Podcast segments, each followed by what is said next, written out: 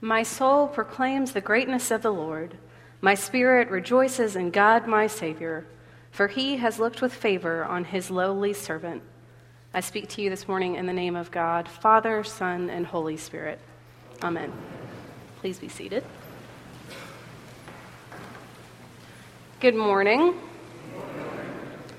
It's already the fourth Sunday of Advent, and you may be asking yourself, how can this be?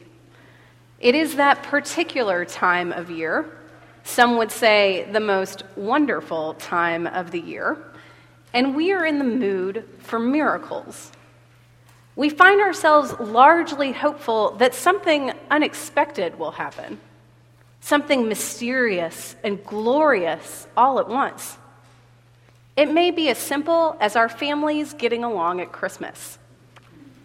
It may be as grandiose as getting what you most desperately desire from the Neiman Marcus Christmas catalog. It may be as bittersweet as having just one other person to share Christmas with this year. We are waiting, filled with hope, for a miracle. Miracles are the most holy of things. They lift up the thin veil between our reality and the reality of God. They fill us with joy and wonder and a whole lot of questions. But when we touch the miraculous, we encounter the holy. Former Archbishop of Canterbury, Rowan Williams, writes that what we call holy in the world, a person, a place, a set of words or pictures, is so because it is a transitional place, a borderland, where the completely foreign is brought together with the familiar. Here is somewhere that looks as if it belongs in the world we are at home in, but in fact leads directly to strangeness. The familiar strangeness of God that all odd knowledge of divine mystery. When we encounter the holy, we find ourselves less concerned with how it happens and instead marvel at the fact that it touches us and changes us, and we welcome it. We welcome the knowledge that God is at work in marvelous ways around us and through us, even though we can't explain it we have this natural urge to reach out and accept it. We are a people as Christians who proclaim that God became incarnate, was made man, crucified, died, buried, descended to the dead, resurrected, and ascended into heaven. That's a lot of stuff. And in the early days of the church, the emphasis was centered on Jesus' life and ministry, his death and resurrection, his teachings, and his fulfillment of the great prophecies. It wasn't until almost a century later, after his death, that someone stopped to say, maybe we should paint the full picture. It wasn't that the story of Jesus' miraculous birth was unknown, it was that it was just so widely accepted. Just another one of those miracles of God in the life, death, and resurrection of Jesus Christ. There is a desire in us, a yearning, to know the beginning so that we may better understand the end. This desire to know the full story is also oddly particular to this time of year. For example, the holiday season is when movie companies push biographical stories the most. Look at the films out right now about Stephen Hawking or Alan Turing or Louis Zamperini. These are men who achieved great things, but their achievements, their story, cannot be fully told or understood without knowing their beginnings. So we, on the fourth Sunday of Advent, look to Christ's earthly beginning it's the annunciation to Mary by the angel Gabriel that she will, by the power of the Holy Spirit, conceive and bear a son, the Son of God, who will redeem the whole world. Now, you and I have had encounters with the holy. We have known that familiar strangeness of God's presence in perfectly regular trappings. But I doubt that any of us have had the angel Gabriel appear to tell us directly what God's will for our life is. And if you have, I'd love to hear about it. In this encounter, this miraculous moment, Mary is at once familiar and strange to us. There are thousands of interpretations about this moment and more than a handful of doctrines across denominations about Mary herself, her goodness, her perfection, her meekness, her strength. But today I want to take a new look at this moment. An angel appears. Every time an angel shows up out of the Bible, some of their first words are, Don't be afraid. Angels are depicted as giant, glowing beings, not human, but immediately recognizable as familiar to us. The last time Gabriel showed up, he predicted the destruction of a nation. Now, I don't know if angels wear name tags or hand out calling cards when they show up, but Gabriel's messages and presence usually spell out chaos. In fact, when Gabriel says, Do not be afraid, he says it in a way that means even more. Gabriel tells Mary, like he's told others before her, the same thing don't be afraid in this moment or in any time to come, because everything is about to change. Everything is about to change. Why? Because you have found favor with God. Now, Mary is exceptional, don't get me wrong, but at the same time, Mary is a person, just like you and me. The favor that Mary is given is the same word for grace. You have with you, Gabriel tells her, the grace of God. Mary, like so many before her and so many after, will be changed irrevocably and totally by this awareness of God's favor towards her of the extension of his grace. For Mary, that means conceiving and bearing the Son of God. So Gabriel delivers this almighty message, and the first words out of Mary's mouth are, How can this be? In those four words, I think Mary shares the heart of our own faith journeys. How can this be?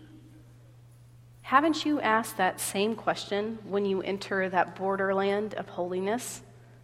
Haven't you wondered how can it be when you feel the presence of God and you notice at once that it is both foreign and familiar? How can this be? This is the question that is asked over and over again in the Bible and in our own lives of faith. The response to Mary is the response God gives to all of us again and again. Create for me a home in your very being. There is a mixture of awe and fear, wonder and amusement in this question. What is Mary to do with the knowledge that God is inviting her into creating God's kingdom?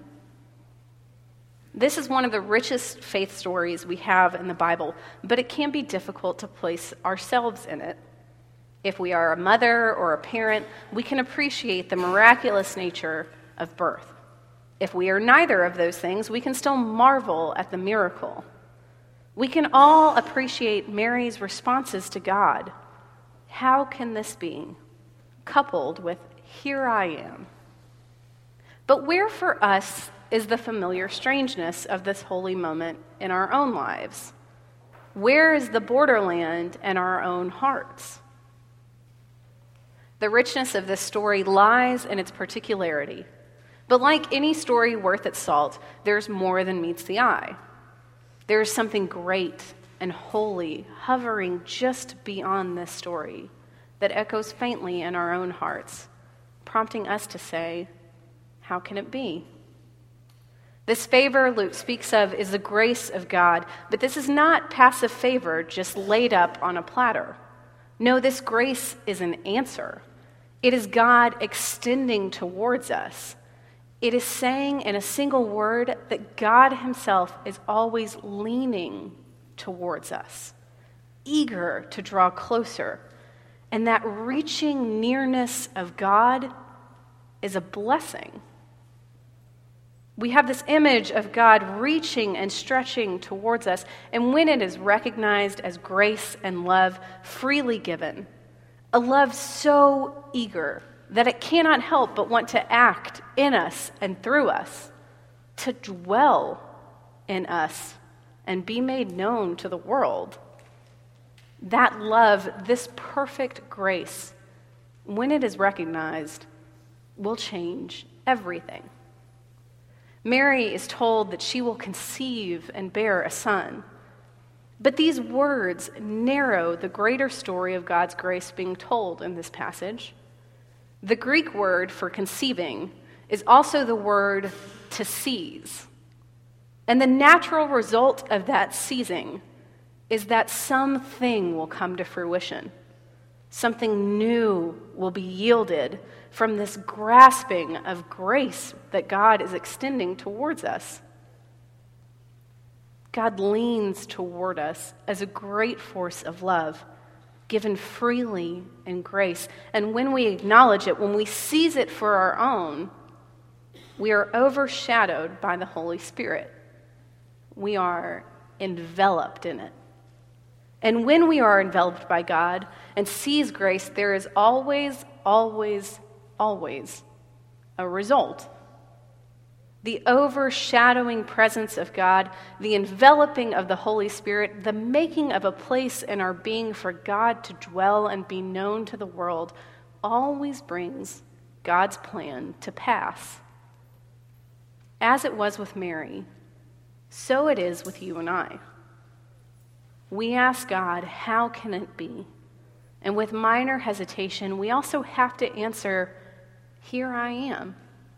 Make your promises good with me. That's the familiar strangeness. We speak of God's leaning towards us often as a calling, a type of siren song.